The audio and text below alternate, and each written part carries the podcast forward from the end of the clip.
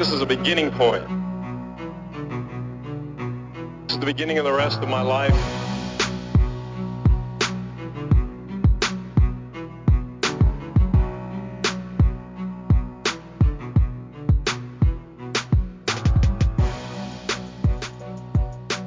I got the meaning, and I got to write it down because I don't want to forget it.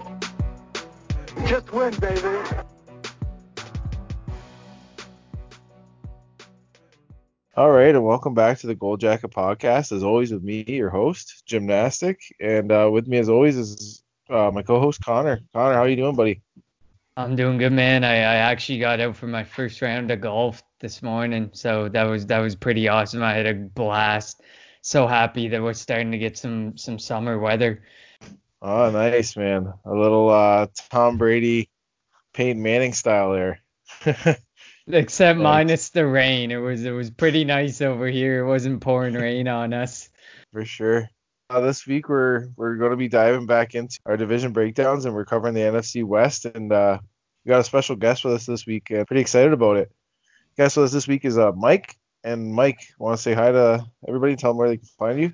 Yeah, definitely. Uh, thanks for having me on tonight, guys. Really excited to uh, jump on here and chat a little bit, uh, a little bit about the NFC West and a little bit about Pro Dynasty League. So, uh, yeah, new new kind of concept that I've got started up here in the past month. Uh, it's going to be a Dynasty League, free to free to play. We're uh, bringing on a lot of sponsors and some prizes. Uh, going to be some prizes for everyone to be won. So, really excited to uh, get that going. Chat a little bit about that at the start here, and then dive into the NFC West.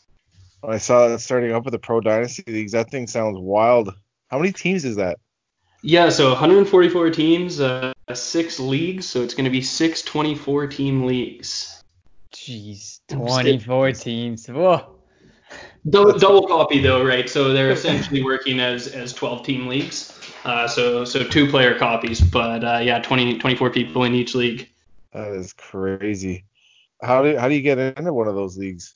Yeah, so so as far as uh, as getting in, you've uh, you've got to jump on Twitter and give us a follow at Pro Dyno League. So that's P R O D Y N O L E A G U E. Uh, unfortunately, Pro Dynasty League was 16 characters, and Twitter uh, only allows 15 characters for their handles. So I was a little disappointed with that. Um, but yeah, if you get on there and give a follow to Pro Dyno League, uh, we do an entry contest every every day uh, where we give an entry away, and basically you just have to retweet or uh, or tag someone or something. It's different every day, so check back. Uh, usually drop sometime uh, sometime around eight o'clock Eastern time uh, in the morning, and announce a winner in the evening. And then here and there we've got a bunch of extra kind of giveaways that we do, such as uh, what we're going to do on the show today. We're going to give an entry away to the listeners of the Gold Jacket uh, Quarterback Podcast here. Um, so I think you guys are going to give away a code word later on that can be DM'd over to you guys, and we'll give uh, give another entry away to one of the winners. Yeah, for sure. That sounds very exciting, and I am pumped trying to get in myself. Um, keep keep uh, retweeting, and you never know. Yeah, Connor, sure. you're, you're in, are you not?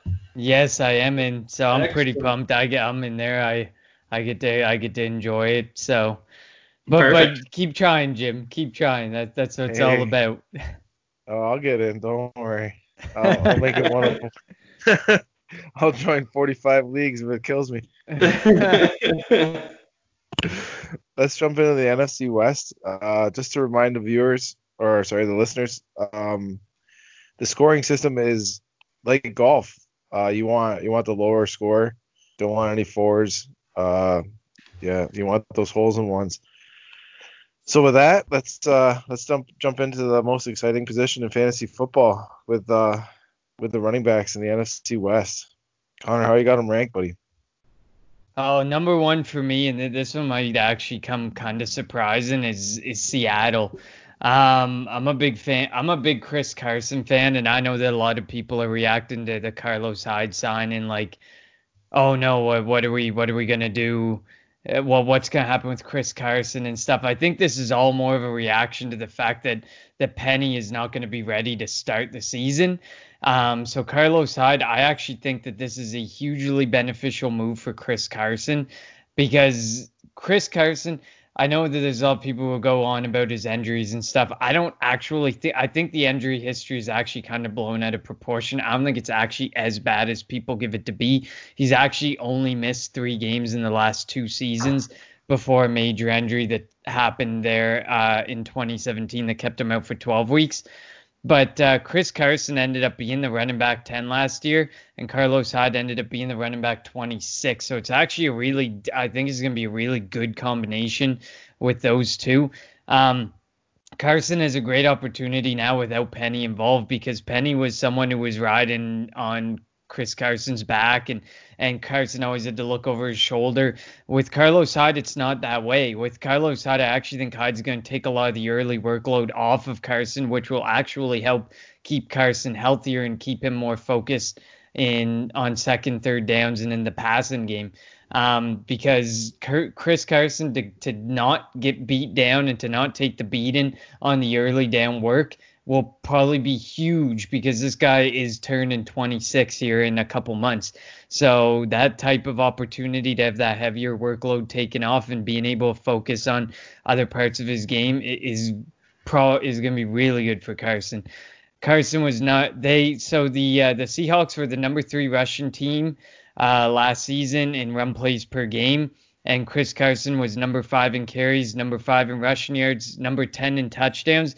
And he also stood out in some some deeper categories as like he was number six in evaded tackles and number four in yards created. So Chris Carson, I think, is kind of like a kind of a disrespected, underrated type of, of RB one um, that that people kind of just see the injuries or they see Penny or they see Hyde now and they just think that and his age and stuff, and they just think, oh, Chris Carson, he he's he's not worth the pick. He he may not be worth necessarily the pick that he's being picked at right now, but he, now that Carlos Hyde's in town and his ADP should drop a little bit, he may actually be worth the pick that he's now going to drop too with Carlos Hyde in town. Um, the Seahawks also had one of the worst blocking efficiencies when Chris Carson was on the field. They ranked number 42. Um, and Carson's targets nearly doubled from 2018 to 2019. And he's got back to back 1,000 yard seasons, 1,000 yard and nine touchdown seasons. So I think he's he's being kind of underrated and disrespected in a division that doesn't necessarily have overly great running backs in my opinion. And I mean, so so for me, I got to definitely put Seattle at number 1 because I don't see any running back truly competing with Chris Carson and getting that type of work and getting that type of of growth in from 2018 to 2019. Um, I don't know as a Seattle fan, I don't know if you have any comments to add to that, Mike. Yeah, I mean, I, I like Chris Carson as much as the next guy, um, and and more from a personal standpoint as being a Seahawks fan. Um, I had the Seahawks as my number three rated team here as far as uh, the running backs are concerned, and and kind of the reason for that is just, I mean, I, I watch every Seahawks game from start to finish. Um, I just don't trust what Pete Carroll is going to do, and and maybe more from a dynasty perspective.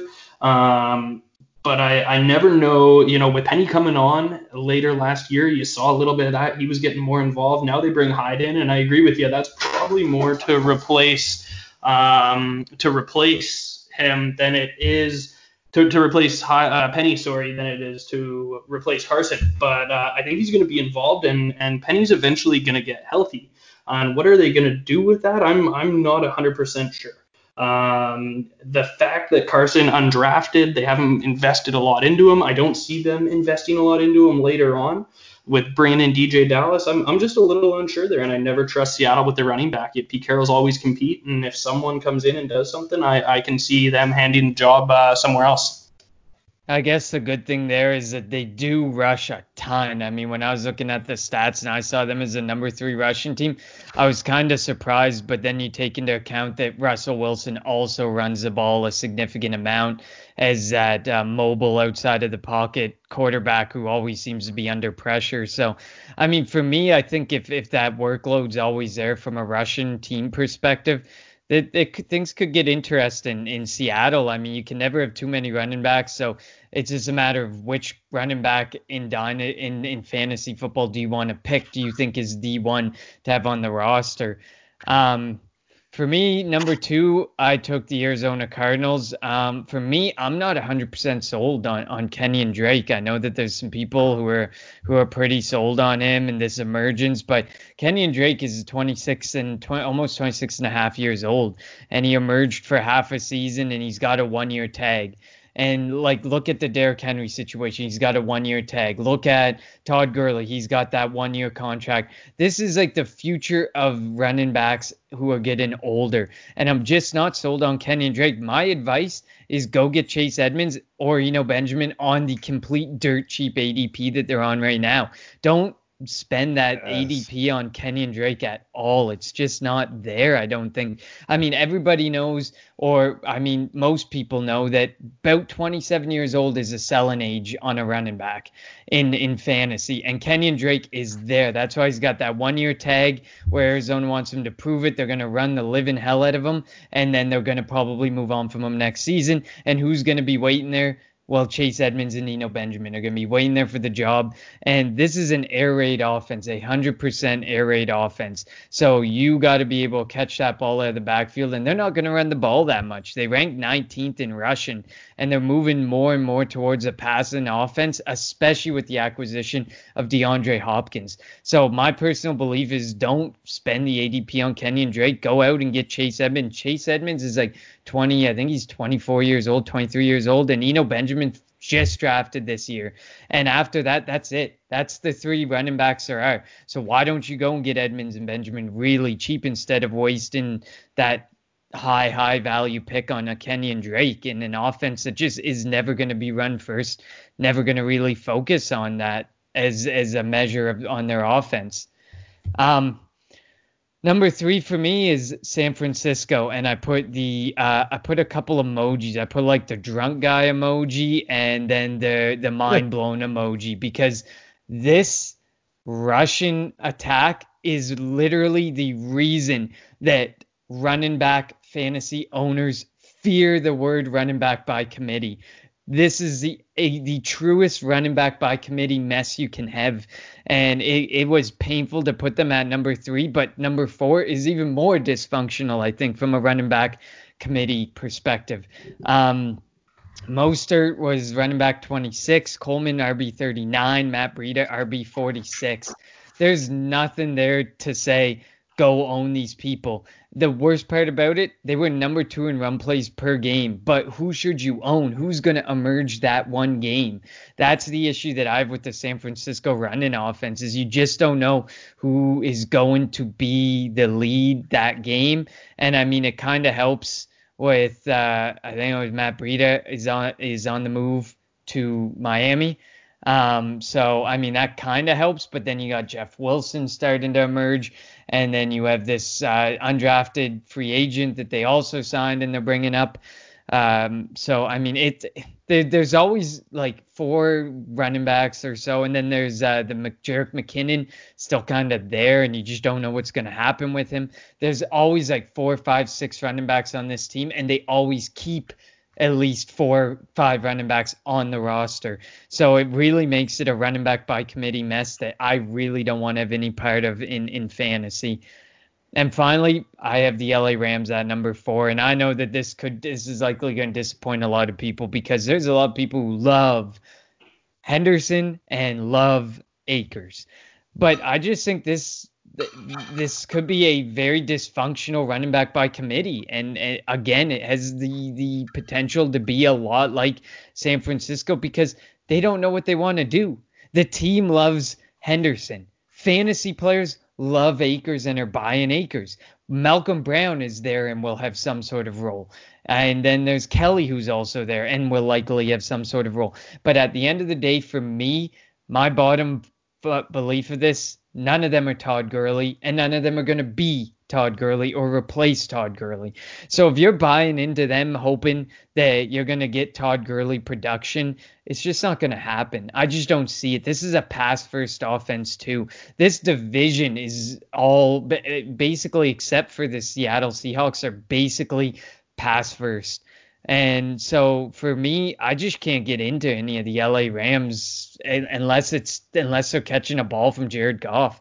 I just can't get in behind this these running backs until I really see what happens. And I mean, I guess that's part of the point in fantasy is that you try and take that risk and you try and find that next big player, that next big target. And but I just don't know if when you have three or four names being flung around that that's the type of running back or backfield that you want to be investing in. They ranked 19th in run plays per game last season. So obviously they don't run a ton. The reason that they looked so good as a running team is because Todd Gurley is a production premium type of player who really does an incredible job when he's running the ball and he gets a ton of touchdowns. I just don't necessarily believe that that's going to happen. I know Akers has the potential because that big body guy who's like girl, who's like girl, who Gurley who can be physical, who can really pound the ball, and might be very helpful in the red zone for them and a, a and a weapon for them in the red zone. But I just don't know if I'm willing to take the buy-in risk on the, these guys. Um, there isn't a, a, large workload being vacated by Gurley for someone to take or for some ones to take. Um, but I'm just not prepared to buy into significant fantasy relevance yet until I see some things happen. So those are my uh, top uh, my one, two, three, four at the running back position. Perfect. Okay, yeah, I'll, I'll be a little short and sweet here. Um, I I did have uh, Arizona at number one, and maybe I'm higher. Uh, I'm I'm drinking the Drake Kool Aid. I'm not 100% sure. Um, I I like what he did last year.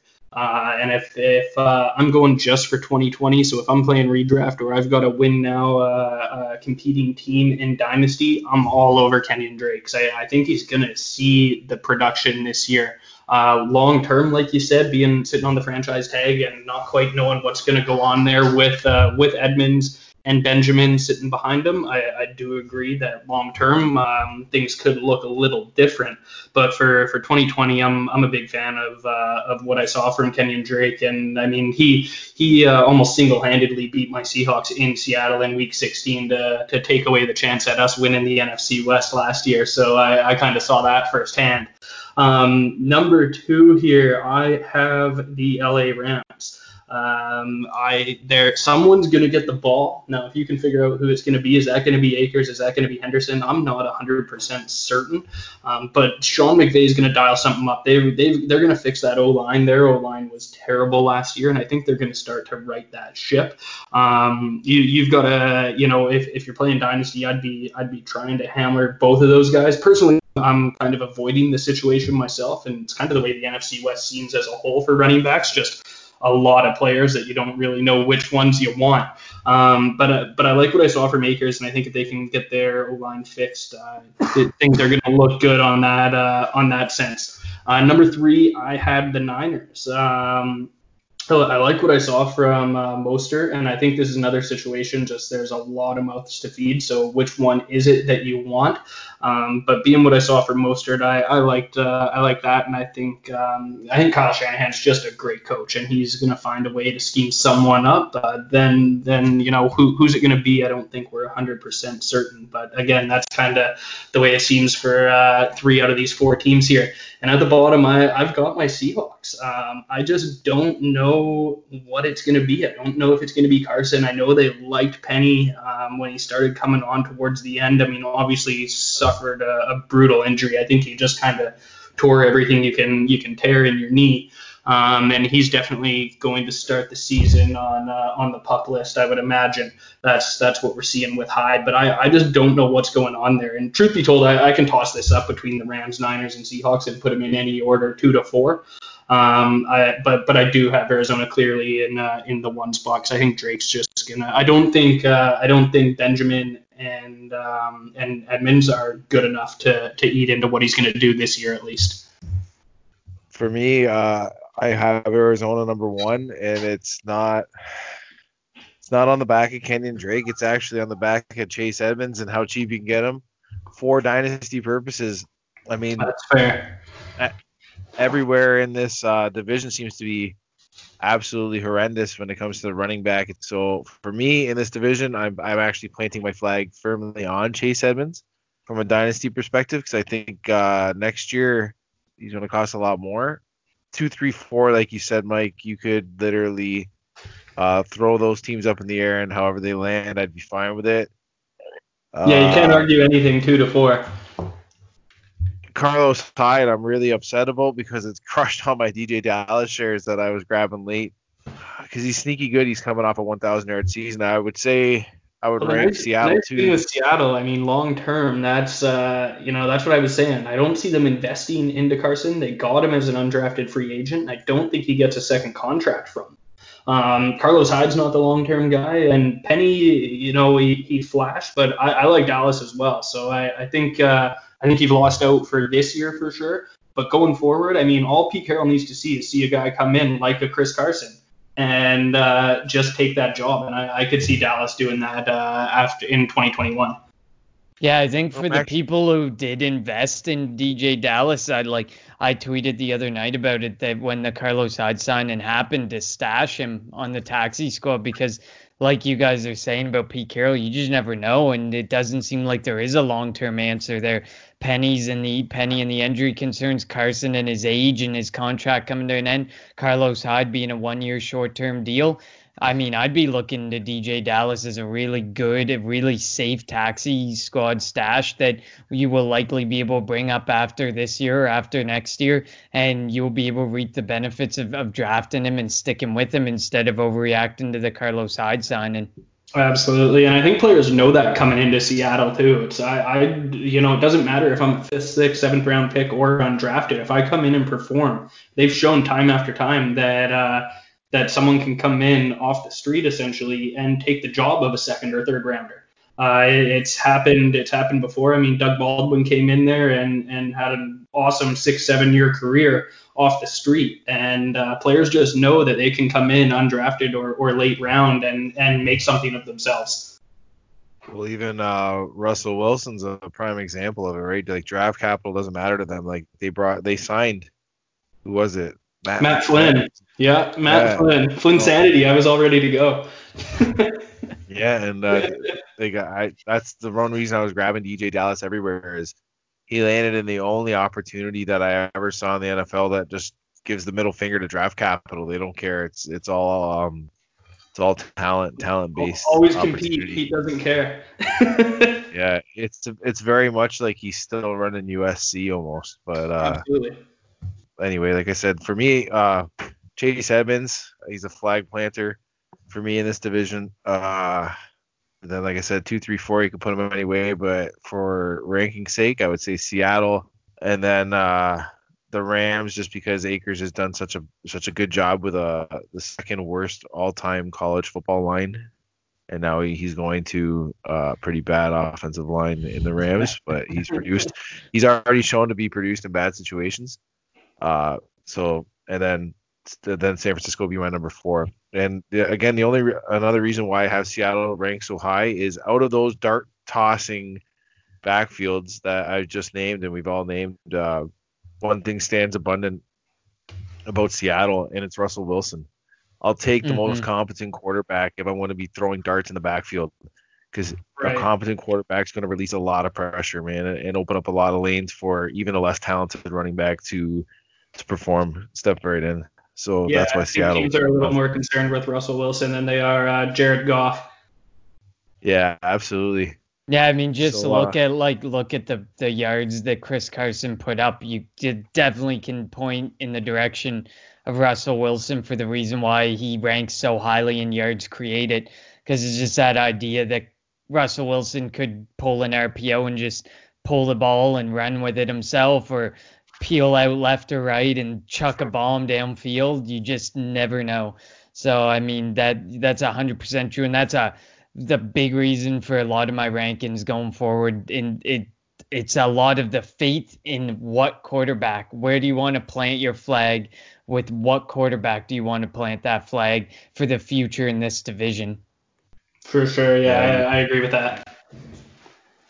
So uh, with that, let's let's keep it let's keep this train rolling with uh with some tight end rankings. And uh, Mike, we'll let you take the lead with that. How do you how you have your tight ends ranked? Sounds good. Yeah, I mean, uh, what a hot division for tight ends. Everyone should be pretty fired up about this. Uh, I think there's uh, I think there's one guy, and he's probably uh, he's he's either your tight end one or tight end two in any format. Um, but San Fran's at the top with George Kittle. Uh, that that guy's a monster. Uh, we all we all saw what he's been doing for a couple of years now. So un, undisputed, they're number one. I mean, I don't think we're ever going to forget that play at the end of the uh, San Fran New Orleans game there later in the season when he basically single-handedly won it with a 40-yard catch and run.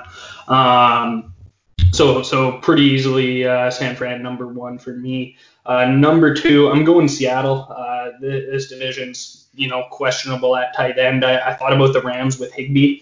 Um, but uh, I think Dissly and uh, and with Olsen there, I think Olsen's going to be good this year. But Dissly showed a lot. The guy just, I mean, two brutal injuries. That is absolutely terrible luck um, for for a guy who showed so much. So I like the short term possibilities with Olsen, but I also like long term with Dissly because I know the team loves him.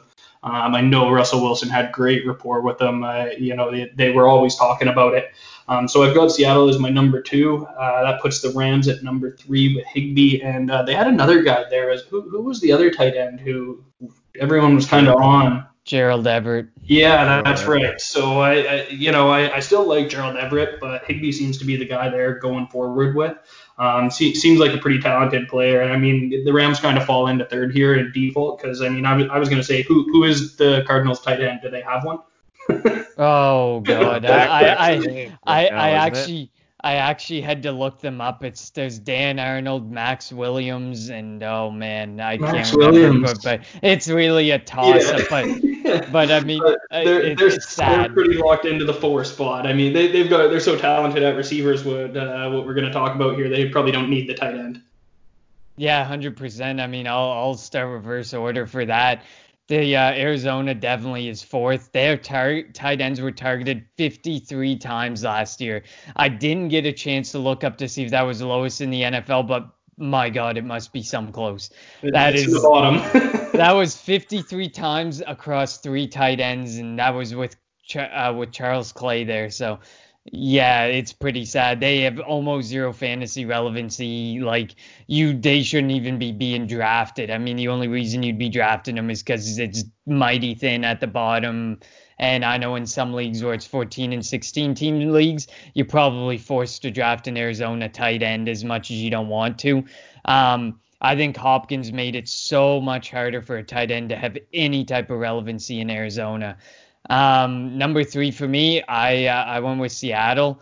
Um, Dissly emerged, like you said, the injuries were brutal, but Dissly emerged early. He was a tight end six or better through weeks two through five before his injury, and uh, so I mean with Greg Olsen there too, that that's really good. Like I think that's a big that's a big plus, a big bonus for for Russell Wilson. I think he'll really love having two tight end sets with a guy like Dissly who he trusts and Olsen and even Jacob Hollister's there in the background. Like he finishes a tight end 23. Um, but there's a real chance that like he he could step in if Dissly gets injured or if Olsen gets injured or Olsen and his age and they don't want to play him as much. Um, there, there's some opportunity in Seattle at the tight end position, and Dissly could easily make us make our heads turn that next year. We don't know because, like I said, tight end six or better for weeks two through five. Four straight weeks he he was cashing in. I think he had no less than 12 fantasy points, which is really good from a tight end perspective. Um, number two for me, LA Rams. Tyler Higbee, he was the tight end eight last season. The last five weeks of the year, he finished as a tight end seven or better. Two weeks included included was the tight end number one. So I mean, there's a ton, a ton of potential there. So it should be interesting to see him and Jared Goff clearly had a really good connection, and maybe hopefully that continues for the people investing in him. Um, he was actually number one in red zone receptions among tight ends. 28% of targets in the red zone he received for the LA Rams. So he was a quarter of their targets in the red zone, which is really good and, and definitely people love red zone targets and people love those people in the red zone because more red zone opportunities equal potentially more t- more touchdowns. So um, that's something to really look at for Tyler Higbee. He he seems to be a red zone favorite for Jared Goff. Um, and then, like you said, Everett, he's flashed a lot of potential and is a really great athlete. He's got tremendous athletic metrics uh, for the tight end position. So he's a good handcuff for Higbee, especially in such a pass heavy offense like the LA Rams. And number one, George Kittle. Flip a coin, George Kittle or Travis Kelce. It's one of those two for best tight end in, in football. Um, so obviously we're not going to really debate this one. George Kittle was the only person to have 100 targets on the San Francisco 49ers last year. He was the only guy to have 1,000 yards on the 49ers last year. So from an offensive perspective, that offense in San Francisco runs through George Kittle. So he's obviously bought easily, no doubt, number one. Yeah, for sure. It's funny that you the last point that you just said there with uh that's actually the, the the point that I have for the 49ers wide receivers is doesn't matter who's there really, it's the offense runs through George Kittle. Uh it's funny you bring that up. Um interesting fact, I'm not really gonna bring any too much to this tight end group because you guys have already pretty much covered it. I'm just gonna give uh, an interesting fact. Do you know who Sean McVay's first ever draft pick was as a head coach of the of the Rams? Damn, it must, like be, must be one of these tight ends. It was was it Gerald Everett? It was Gerald Everett. He yeah. traded up to get him. That's right. I, I heard that somewhere. Gerald Everett was the first ever draft pick by Sean McVay. He traded up to get him, and uh, he compared him to Jordan Reed. That's right. Actually, yeah, nothing really to add to this except for I'll just give the quick ranking. It was 49ers as one, obviously. Ha ha ha. Rams Rams are number two. I had the Seahawks at three, and uh, let's all laugh again because we didn't know that Maxx Williams was a Cardinal. Uh, Cardinals as was was my number four for uh, tight ends, but yeah, so I'm not really gonna touch on that. Uh, we'll just keep it moving to the wide receivers. This is this is a much more intriguing position for me in this division because I mean, honestly, you could make the the argument there for one, two, three, four, any any which way you want to put it. I had a really a, hard time with this division. For, so, for yes. so did I, and I mean, there's so many people who will probably end up listening to this podcast and never listen to it again because we didn't put the 49ers at one. I didn't put the 49ers at one. Um, so let's kick it off with my number one. I picked Arizona. Needless to say, for me, potential equals dynasty steals. And that is what I'm seeing here. DeAndre Hopkins is obviously not that dynasty steal, but you definitely saw the value of Christian Kirk and Andy Isabella take a bit of a nosedive with the DeAndre Hopkins trade. But let's just remember this is an air raid offense. This offense is going to go to the air more. They will eventually get to be the number one passing offense in the NFL without a doubt. Um, crazy enough, they had no 1,000 yard wide receiver last year. Obviously, that's changing this year because DeAndre Hopkins commands a ton of targets and gets a ton of yards and a lot of touchdowns. He was a wide receiver five last year. He's been a top 10 wide receiver in the last four of five years. Um, but let's not forget, like, it's not going to run through just one receiver. Let's look at the Dallas scenario. They they have three receivers. On the last episode, we said it that'll be a team with three 1,000 yard receivers. And I'm not I'm not prepared to say that Arizona doesn't have that potential either. I love Christian Kirk. I think Christian Kirk's a great great wide receiver. I think he's got a lot of potential. I think a lot of people got discouraged when they picked up DeAndre Hopkins and said, "Oh, there's my surprise wide receiver one disappearing." I wouldn't completely rule out Christian Kirk and throw him out the window yet. Same with Andy Isabella along the outside. Um, he has a lot of potential. Kirk is clearly going to be that slot guy, but Andy Isabella has a lot of potential on the opposite side of DeAndre Hopkins. Hopkins is really going to open up that field for these guys, and I think that leaves a lot of potential for these guys. And another guy who got put on the IR last year, who we never got to see, but who has some amazing athletic athletic metrics, is Hakeem Butler. Like, uh, I mean, you they, that could be another massive presence on the outside. He is a big body with some really impressive athletic metrics. And so, I mean, I wouldn't just say that DeAndre Hopkins is the only wide receiver to own or like if you're watching Kirk and Isabella fall, or even a Butler who Butler you can probably get way, way, way down, even undrafted. I'd be grabbing Kirk and Isabella at the cheaper price tag and and seeing what you can get out of them because it's not going to run through just one wide receiver. Murray will spread the ball. Kingsbury will make sure that ball gets spread. Um, so I mean, Hopkins really changed the entire landscape of this team, and we kind of we've kind of started to talk about it uh, when we talked about the running backs, the tight ends, and stuff. That, that he's really changed the landscape, and he's going to be humongous. I think he's going to be huge for for Kyler Murray. Um, number two for me goes to the Seattle Seahawks. Um, this was really tough, really tough for me between Seattle and the LA Rams, to be honest. Um, but I had to go with Lockett. I mean, there's a lot of people who talked about Lockett being boomer bust, and they hated his uh, disappear, famous disappearing act in the fantasy playoffs. But I mean, this guy's number two in red zone receptions, number eight in touchdowns, number 11 in fantasy points per target, number five in QB rating when thrown to the stats are incredible. This guy is a really good wide receiver. And in nine of 16 games last year, he was a wide receiver 25 or better. He's a good wide receiver. It just really sucks that he disappeared in the fantasy playoffs for, for people because it really angered a lot of people. I know that. And there's a lot of people who started to lose faith in him for that. DK Metcalf, I really like DK Metcalf. I think he offers a lot. He's a massive body. He's got those crazy athletic metrics. I mean, four of 16 games as a wide receiver, wide receiver 25 or better, and five games as a wide receiver 50 or worse. He is a boomer bust. He's a guy who he's very touchdown dependent. He was a wide receiver 40 or better when getting a touchdown. When he wasn't getting a touchdown, he was in that wide receiver 50 or worse spot. So for me, that's your boomer bust guy. But if he's getting touchdowns, if he can prove a reliable red zone target, for Russell Wilson, then there's a lot of potential there. But I mean, they they're a good wide receiving group, and I think this goes back to the point that Jim was making and the point you were making, Mike, about the quarterback and having faith in the quarterback, having trust in the quarterback, and that's where you're going to plant your flag with some of these positions is based on that quarterback.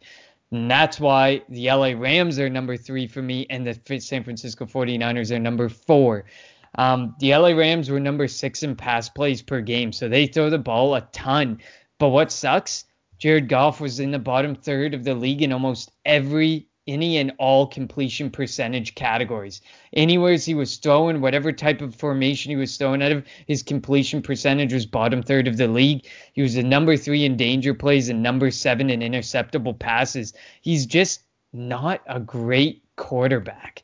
And I mean, I'm a I'm I'm an Eagles fan, so so I mean, I want to preface this by saying no bias to the Wentz versus Goff debate here. I'll try my best not to, but Goff is just a mediocre quarterback in my eyes, and and that's the issue that that I have with putting the LA Rams at number two. Um, I mean, Kupp was a top was top 25 in fantasy points per route and per target. A number three in red zone receptions, where Goff was actually at his best for completion percentage, and he was number two in touchdowns. So Cooper Kupp is an interesting one to own there in the slot. Um, despite the arrival of Van Jefferson and with Josh Reynolds there and stuff. There's a lot of mouths to feed, but luckily for them, they throw the ball a ton. I think it was on average 40 times a game. And Woods is great for targets, target share, receptions, and receiving yards. He was a really strong YAC guy. He was number two among wide receivers for yards after the catch, but there's no real premium value to him. So if you're paying a premium price for him, you're not going to get premium value out of Woods, but he gets targets. He eats some target share and he, he's going to give you the yardage, but he only had two touchdowns last season. And then Josh Reynolds is likely someone who you can steal late and who has a lot of potential on the outside across from Robert Woods. And then, of course, there was the arrival of a guy like Van Jefferson and stuff in the slot as well. Um, so for me, the Rams are a real interesting one, and they could easily be two. Honestly, they could easily bounce up to number one, but it all lands on the shoulders of Jared Goff. Um, and then for me, the 49ers are last, and this speaks mostly to my my idea of Jimmy Garoppolo. I don't like Jimmy Garoppolo. I don't like him as a fantasy quarterback. He doesn't seem to like to throw the ball. He likes to take the safe short passes, and I just don't.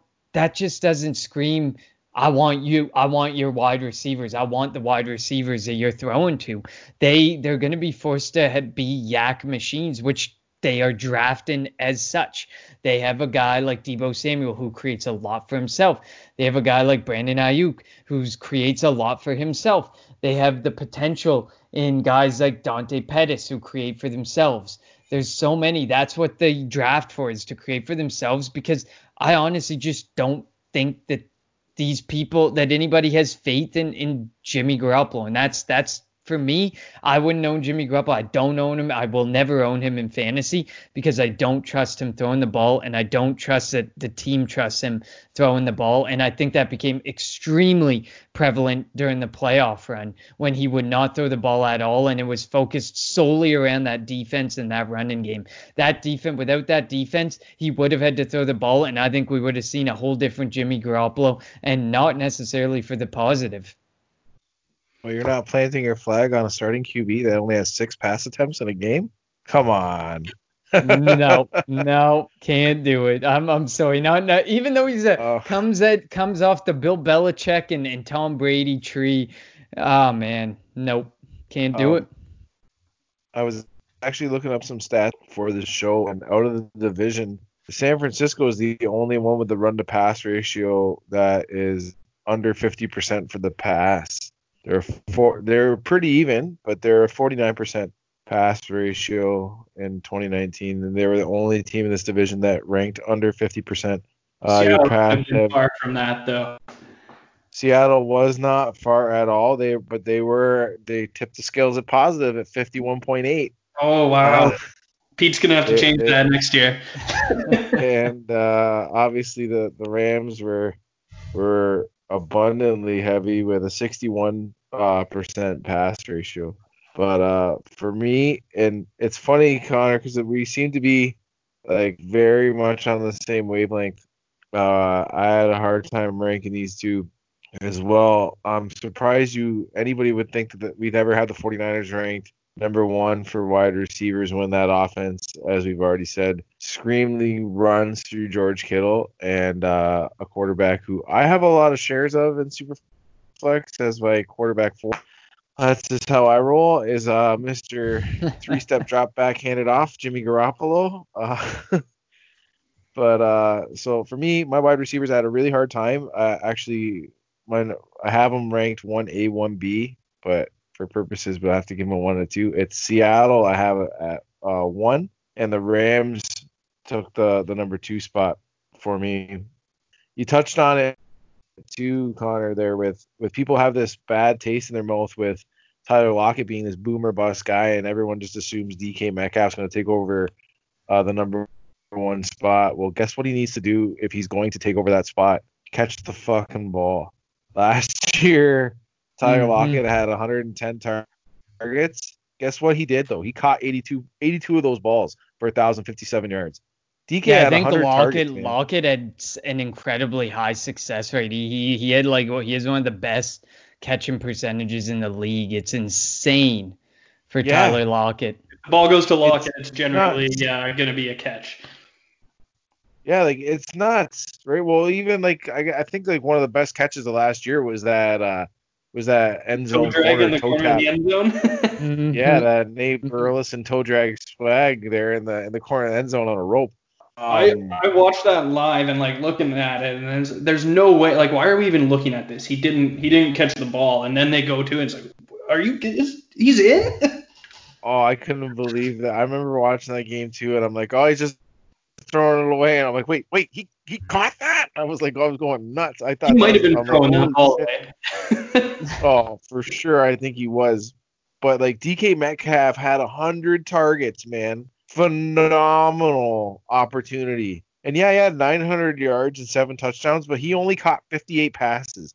If he would have had um even like what 20 20 more catches, man, like oh, his yardage would go through the roof, but like he needs to be able to catch the ball, right? So uh to me the number one in that in that offense is still Tyler Lockett. I'm laughing in every draft I'm doing because I seem to have a lot of him. I three three uh wide receivers that seem to be kicked for dead in startup drafts this year seem to be Darius Slayton, Tyler Lockett, Marvin Jones Jr. Those three guys you can grab ridiculously late if you want to stack up on a rookie before. And uh, to me, he's he's the wide receiver one in that offense, and it's because he's crazy efficient.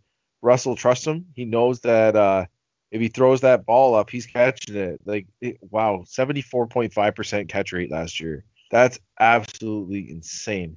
Insane.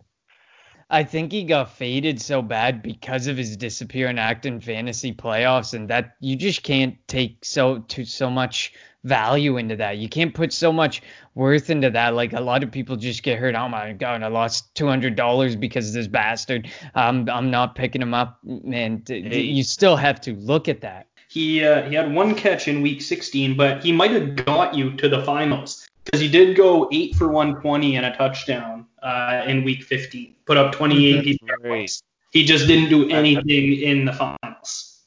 See, that's my argument for it, right? Like you gotta take the good with the bad, right? Like you you loved it when he was rolling you into those championship weeks. So yeah, I'm sorry he pulled a disappearing act on you in the championship, but guess what? He won you a little bit of loot. Might not have brought you home the ship, but uh, he definitely You got- got you there. Right? He he he got you there, right? He definitely got you there, right? Might have got So- you your money back. So He definitely got you there, man. It's up to it's up to you to make the optimum lineup, but he he, he has the potential to get you there. My one, uh, my number two slash one B is is the Rams. It's because of Bobby Trees and uh, Cooper Kupp. Even though I think Cooper Kupp's going to be gone in 2021, uh, Van Jefferson probably steps in. He's a he's a very underrated rookie that you can be getting in startups right now too. I'd be stashing on your taxi squad. And uh, number three is that air raid offense with, with Arizona. Four, who uh, I got I got the 49ers at four, and that's uh, one Cav, and it's because that offense does run through George Kittle. Mike, how do you how do you have those wide receivers ranked? Yeah, I'm gonna. So I'll uh, I'll reverse this and we'll go four to one here, and uh, that's gonna be a clean sweep at four for San Francisco. Um, and, and reason being, yeah, I mean this does uh, run through Kittle. He's he's essentially a receiver. Um, so by ranking the receivers, I mean you, you kind of have to factor that in. Um, I like what Samuel did. I mean he's he's a very interesting player, and I, I think Shanahan's a great coach. He's to find a way to get him the ball and get him some pr- production. Um, Aiyuk, I just don't know. He he could he, he very well could turn into something and and do it, but uh, with comparing to the rest of the division, um, I just want to see it before before I'm going to give it to him. And there's so many talented receivers in this division that uh, I'm just going to count that as they're really looking at Samuel and maybe.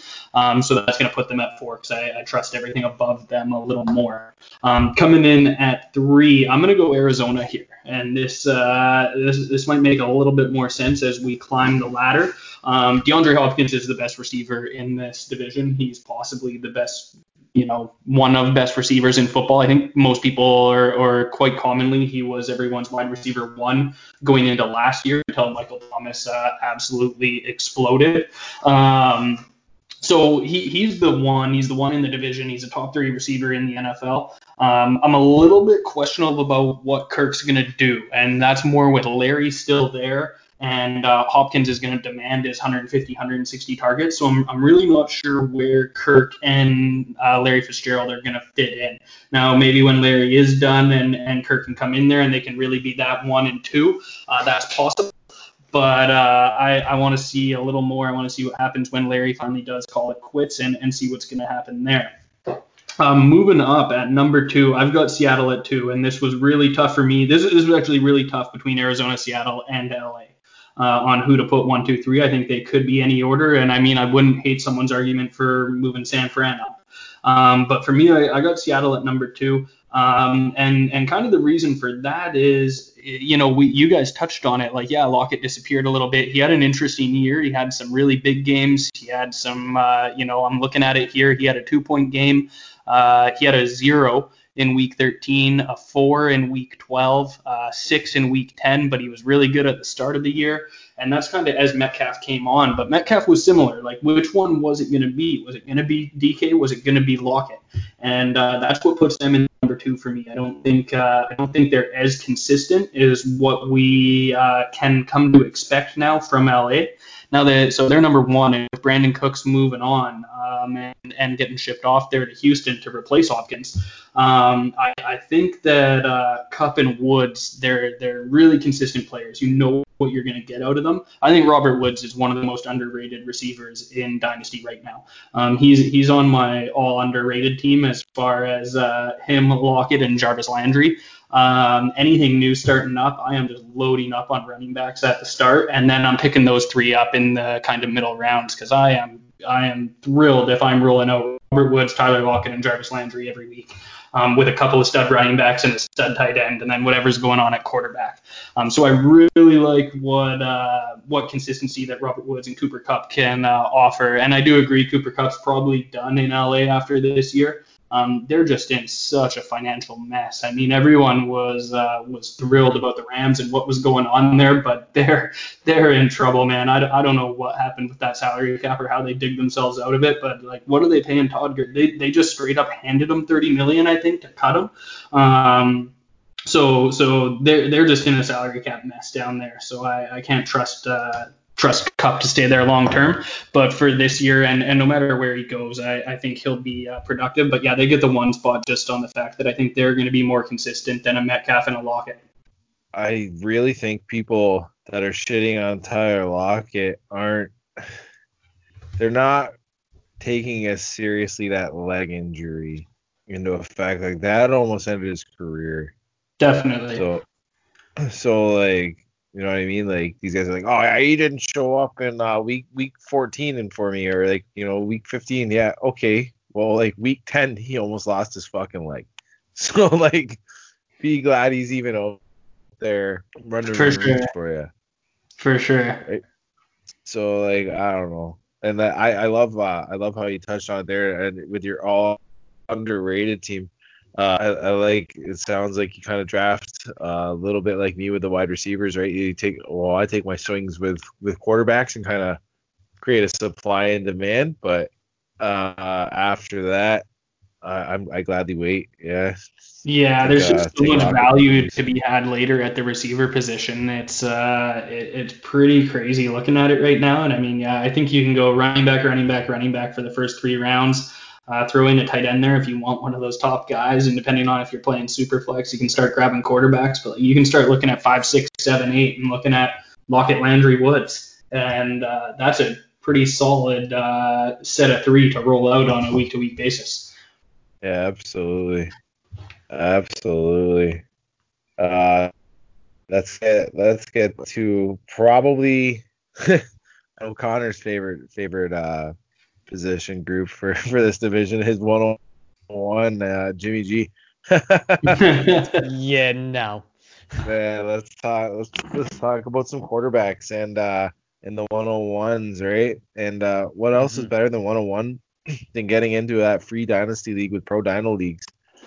And uh, it's getting pretty dangerous that we want you to DM uh, at Gold Jacket QBs on Twitter. If you want to DM the word Danger dangerous, and uh, that'll give you your chance to get into uh, pro dyno leagues. It's pretty crazy, as we talked about in the beginning of the show, and we're gonna recap it on at the end of the show. All right, yeah. So if you want to give me a follow at Gold Jacket QBs and follow at Pro Dyno Leagues and DM me the word Danger Russ for your chance to get into the Pro Dyno League's crazy, crazy free Dynasty League. All right, give me a DM. Imagine if it runs like 10, 12 years or something. You can be like, yeah, I played in year one. oh, man. Well, you bet I'm Jim gonna... will be that guy standing there saying, I've been here since day one. Well, yeah, that's why. That's why he wants gotta, in. that's why he wants in so bad. For uh, I'll go find a really good to be like for for a prize for last person standing. Oh, There's got to be like a big prize, an epic prize for that last man standing. I've got like 10 years to find a partner. We should be good. just get just just uh message Tim Allen for a last man standing cutout and you're you're good. yeah. oh man. Yeah, so with that, let's let's make our way over to the quarterbacks. And uh Connor, let's let's tell the people who you got at 101 there, Jimmy G. You know, speaking of danger, Russ, uh, I am going to go with Russell Wilson as my number one quarterback, and uh, yeah, no, none of that Jimmy G, none of that Jimmy G 101. if anybody wants to take him 101, go ahead. I will gladly pick behind you. Um, so, uh, oh, sorry, Russell Wilson was a QB four last year in PPR. Wilson has got to be one of the like pictures of consistency for fantasy quarterbacks and for quarterbacks in the NFL. This man's played every game since 2012. He's played 128 games basically without injury. And beyond Patrick Mahomes, I don't think there's any other fantasy quarterback I would trust more because I just you just Lamar Jackson, you just don't know. Is he going to be the picture of consistency? Is he going to be that person that you trust? I know he's his mobile quarterback and stuff, but like Russell Wilson, he's been has finished outside of QB 10 one time, and he was QB 11 and that was in 2016. So he doesn't stray far from that top 10 QBs, and he's always putting up a ton of PPR points or a ton of points in standard leagues because he's a mobile quarterback. He runs the ball, he throws the ball, he can do it all. And and I mean, for me, that that's what puts him as my number one in this league and one of my favorites to draft in in fantasy leagues in general. He's the top 10 in all rushing categories last season and in all key pass and production categories. And the team ranked 22nd in pass attempts. So the team ranked in the bottom third of the league in pass attempts, yet he was in the top 10 in all those key pass and production categories. So that just shows the production premium that he brings and the value that he brings as a quarterback. He's he's just he's an incredible fantasy asset to have. So he's one of my favorites if you couldn't tell. Um, number two for me, and this is largely based on a dynasty perspective, and because I really like these mobile quarterbacks in fantasy football, Kyler Murray. And from the Arizona Cardinals, this is an air raid offense. DeAndre Hopkins acquisition is huge. It's the second year with his new head coach. I think you're just going to see a lot more of throwing the ball and a lot more of Kyler getting comfortable moving out of the pocket and running the ball and creating plays for himself as well. Um, he was a QB7 in PPR last season with 297 points. And if you go on player profiler, his best comparable, Russell Wilson. So, I mean, you cannot go wrong in drafting Kyler Murray and putting all putting all your marbles in with Kyler Murray in this Arizona offense because I think you could see many, many years of Kingsbury and Murray and DeAndre Hopkins and that ball just flying through the air in Arizona. Um, he actually had the number 20 supporting cast last year, so he actually didn't even have that good of a supporting cast around him to be the QB7. Um, and he ranked middle of the pack as far as passing and air yards go with a less than middle and supporting cast. So the fact that he finished QB7 shows that there's a ton of potential and a ton to like about Kyler Murray, um, especially from a dynasty deep perspective, because I think I believe he's only 23 years old. So you're going to get many a years out of Kyler Murray. Um, number three for me, the hate continues for Jimmy G because I'm going with Jared Goff, and you know what, Jimmy uh, Jared Goff's a mediocre real life quarterback, and he's a mediocre at best fantasy quarterback. They were number six in pass plays per game. Number one in attempts was Goff. Number three in passing yards was Goff. Yet he somehow managed to finish QB 15. Um, his supporting cast was very much lacking. It was ranked number 27, which was worse than even Kyler Murray's supporting cast. But the opportunity was there. And l- unlike maybe a Dak Prescott, Dak Prescott capitalized on the fact that he threw the ball a ton, that they had a ton of pass plays. He had a ton of yards. He capitalized on that. Goff did not, and Goff lacks mobility. And for me, in in fantasy, mobility equals a fantasy quarterback to own. That is a quarterback I want to own. If they can move out of the pocket, if they can be comfortable making plays for themselves, and they don't just have to take three steps back and throw the ball, that's the type of guy I want to own. That mobile quarterback. And uh, usually, I usually have my maybe I might end up as my second and my third quarterbacks one of them might be one of those pocket pocket loving guys, but not normally my first. I try and get that mobile guy, uh, Dak Prescott, Carson Wentz, Josh Allen, Kyler Murray, Russell Wilson, the likes of those. So that's one thing that I don't like about Goff. and that I equally don't like about my number four San Francisco Jimmy Garoppolo. Jimmy Garoppolo actually finished as the QB 14. I actually put in my notes that I hate Jimmy G as a fantasy quarterback. I would not pick him up. I would not draft him. Um, but there's some people who will, and there's some people who do like him and want to continue to give him a chance. Um, he looks afraid to throw out there and he forces his wide receivers to do a lot of the work for themselves, which is not always a bad thing. It's a good thing if you have those receivers, but it's also good to get some air yards. Um, they were 29th in pass plays per game, 27th in attempt distance. Uh, he ranked 25th among QBs who had 200 plus attempts in percentage of yards in the air. So 51% of his passing yards were in the air, 49% were yards after the catch.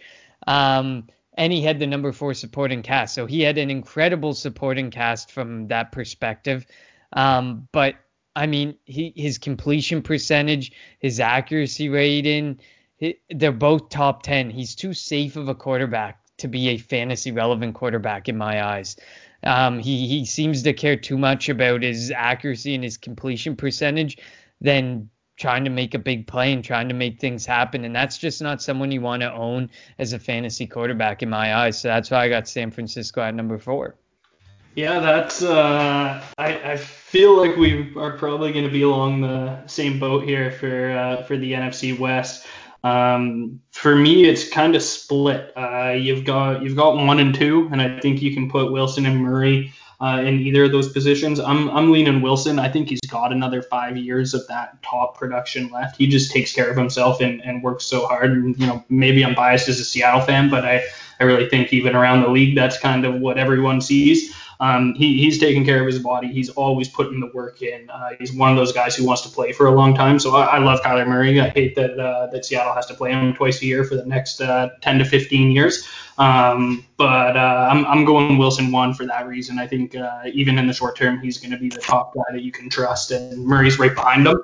Um, moving on, I, I have Garoppolo three and Goff four, but I, I think you can have either of them anywhere. Um, in, in either of those positions, they're you know they're they're just not top dynasty assets, and that's that's not that's not a bias or anything. Like you know we we can all be saying that that we're not fans of them. Those just aren't the guys you want to be starting. Um, Goff had a good year a couple years ago, and and something happened last year where, like you mentioned, I mean, all the opportunity was there, and it just didn't happen with them um, for for whatever reason. So you know, the, it's not a slight on them. Maybe they're better uh, better NFL quarterbacks than they are fantasy quarterbacks, um, at least serviceable. And and maybe that's the you know they both have those coaches that that are, are really smart and scheme something up and make things work make things work. And they've been to the past two Super Bowls. Um, so they're doing something correct, and, and they have great defenses. Um, but they're they're just guys you're you're not going to be after in fantasy. They're fine backups. Um, they're probably in that kind of 20 range. Uh, they're they're fine to have as, as your QB two or in Superflex even. They're serviceable, but uh, yeah, I mean that's it, it's a pretty clear division for me. It's funny we're we're all pretty consensus here with uh with the QB one being being Russell Wilson he's actually my my quarterback three for for dynasty purposes. I'm not the I'm not the one uh, the guys that vaulted Dak up from the is he better than Carson Wentz to all of a sudden he's better than everybody in the league. Uh, he's still behind Russell Wilson for me, and he's actually behind the guy who I call Baby Russ, and that's uh, Kyler Murray. He's uh he is my number two. Connor, I am so upset with you not even not even giving Jimmy G the three, right? Like you hate him that bad. You can't even like you can't just like be consensus with the with me and Mike here and just go Seahawks, Cards, 49ers, Rams. That you hate them that much. I can't I can't because the opportunity's there with Jared Goff. he throws the ball Goff throws the ball a ton and Jimmy oh G does God. not throw the ball a ton. Unless those guys are gonna go out there and create like end up with more YAC than he has yards in the air, Jimmy Garoppolo's not going to be fantasy relevant. Like, look at Jared Goff. Look at the attempt, the opportunity that's there. It's yeah. the, the, Dak had it. It was on a golden platter, and I'm not afraid to say Goff. It could be there next year. Look at the weapons he has. Yeah, let's look at Goff. Let's look at his uh, staring stupidly into the defensive line as Sean McVay figures out what kind of scheme and coverage they're in and tells him how to audible out of it. And emotion out of it. He stands there like so stupid But looking. then, but he then look at, fucking. but look at Robert Woods, look at Cooper Kupp, look at Tyler Higbee, look at the, the weapons that are there that are producing, and they're not just yards after the catcher, actually producing as well in the air with with Jared Goff. You know what? The way that he looks at a line stupidly, or the way that he play chooses to play, if he needs to have him in his earpiece right up until they cut him off, well, that doesn't matter for me in fantasy. If he can throw the Yeah. ball and he's ca- connecting with someone down the field and he's get winning you fantasy weeks, by all means, go ahead. I'd take that over Jimmy Garoppolo, who says, "All right, I don't need to hear this guy anymore. Zone the guy out, go out there, drop three steps back, and then throw it to Kittle five yards away." There's a difference. oh, man. And you know what, man? Again, uh, I love you for it. you always end up you always end up talking a little bit of reality and uh, bringing bringing the perspective back into it. This like we talked about last week, being uh, how everyone's kind of shitting on Dwayne Haskins, right? But like if you can give him the points, I don't care how bad it looks. oh man, Damn So- Jameis Winston last year. yes, Jameis, exactly. Jameis Winston last year on the on. If you were watching him, if you were a Tampa fan, you were sitting there and you were hating your life. But if you were a fantasy owner, you were sitting there and you were like, "Thank you for the championship. Thank you for the championship." Five picks a game, and the guy still ends up like a a QB five or better almost every single week of fantasy.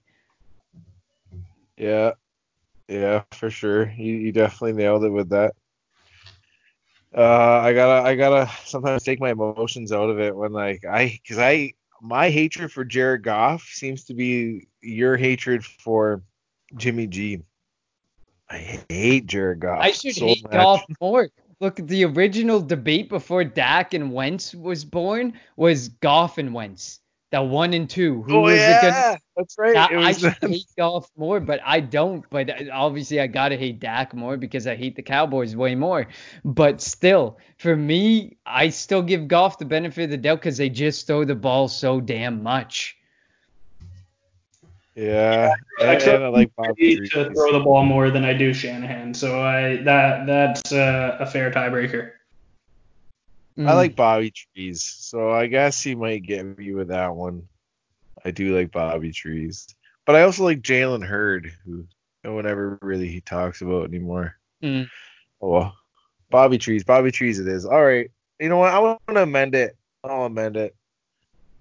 I'll put I'll put I'll put the 49ers at four and the Rams at three. we have a we have a late substitution. Oh man, hold on I a don't know. second. Card played, card played. I thought it's uh, your, your podcast, so I guess we can allow it. It's house rules. Oh yeah, oh yeah. we're doing we're doing on the run on the run uh, on the run alterations. Yeah, for sure. So if I switch that up, hold on, let me do a retally here. That would Yeah, make sure make sure you got it right. I'll I'll start with mine. I'll start with mine. So at the for for me the end of it, I had Seattle with seven, Arizona with nine, and then San Fran and LA tied with twelve. So for me in this division, it's all about Seattle and Arizona. San Fran and LA, if you can get them further in drafts, or you can you can get those point, which a lot of some of them are like Robert Woods, you can get them for a really good pri- ADP price. So there's some of those guys who you can definitely go after, but I'm putting my marbles all in on Seattle right now. And for uh, from a dynasty perspective and kind of with a bit of a broader look, Arizona definitely is someone you want to get lots of shares in. I made some alterations on the fly to my notes here, and I didn't realize we tallied up at the end. So I, I don't have a total tally, but I feel like we kind of fell in the same boat with. Uh, it seemed like Arizona and Seattle were kind of what everyone liked there, aside from the tight end position, and uh, and aside from the Rams at uh, at receiver making a play. Um, and then San Fran, just I mean, great team, but so questionable on on their offensive pieces on what it's going to be outside of Kittle. So I don't have a complete tally, but that, that's kind of where I felt like I went with it. we all seem to have the same tally when it comes down to the overall score as uh, I want every and all pieces of Seattle offense that I can get my hands on really when it comes down to uh, the quarterbacks and uh, even the running backs with like I said with the opportunity and uh, the wide receivers. Uh, behind it is so I have the Seahawks with a six. which is the lowest score. I have the Cardinals. Everyone else is uh, pretty much up there because I have the the Rams and the Cardinals actually tied with with a 10, and then I have the 49ers sitting dead last there with a four uh, with a 13. Uh, the Rams only get that alteration because uh, well they're moving up a spot in that quarterback. All of a sudden, I like Jared Goff a little more than Jimmy G, uh, which don't tell all my fantasy teams that because I got a lot of Jimmy G as like a quarterback. but it's a good thing that I hoard the quarterbacks as as per brand, so I can afford to bite the bullet on that Jimmy G one. go. But for fantasy purposes, uh, for me, uh, I for the Rams, I only I'm only really interested in their wide receivers.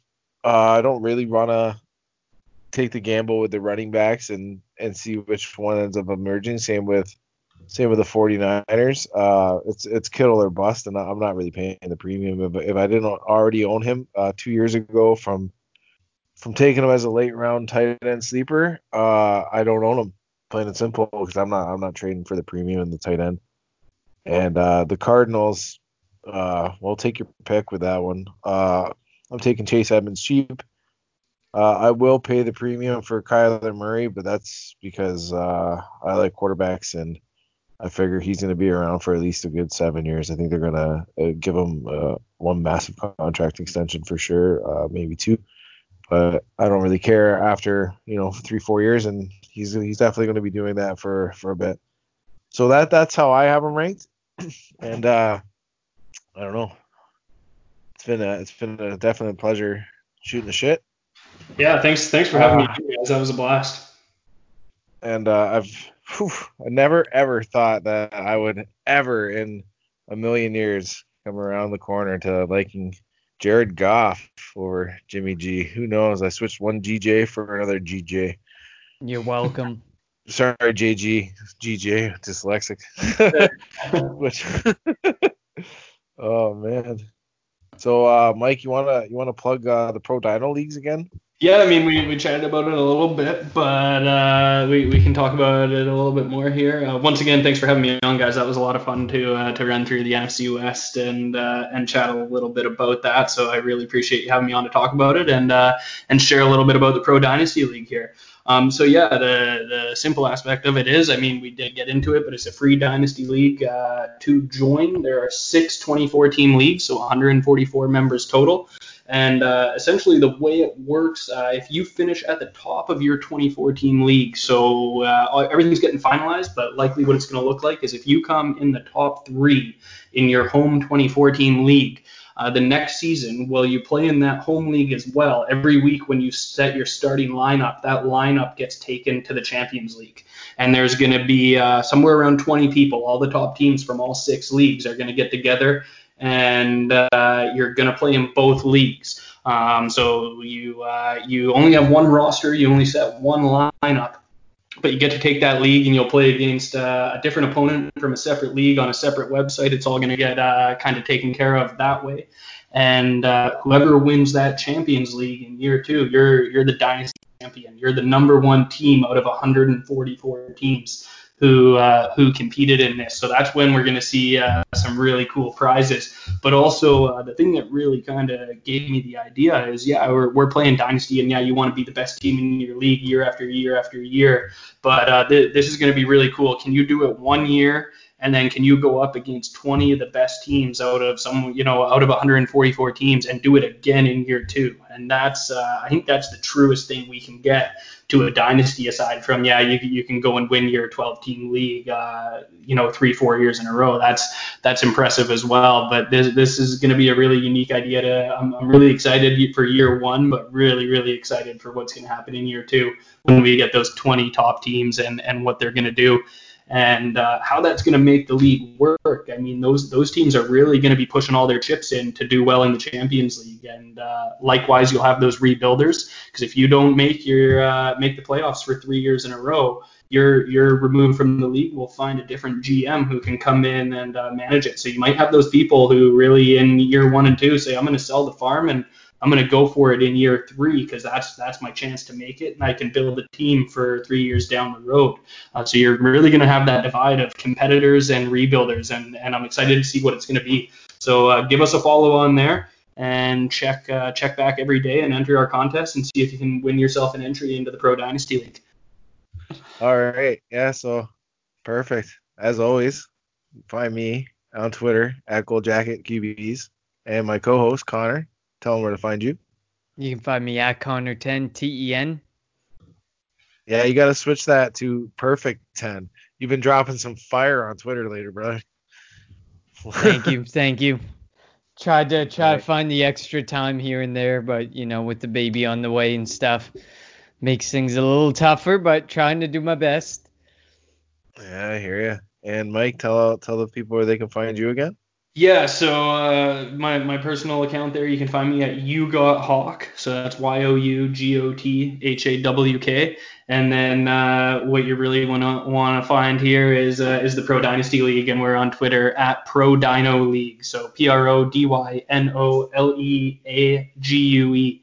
And uh, definitely give that a follow and keep an eye out for that entry contest uh, every day. And then uh, what was our code word? Dangeruss that they need to uh, DM over to Gold Jacket Yeah. QBs, right?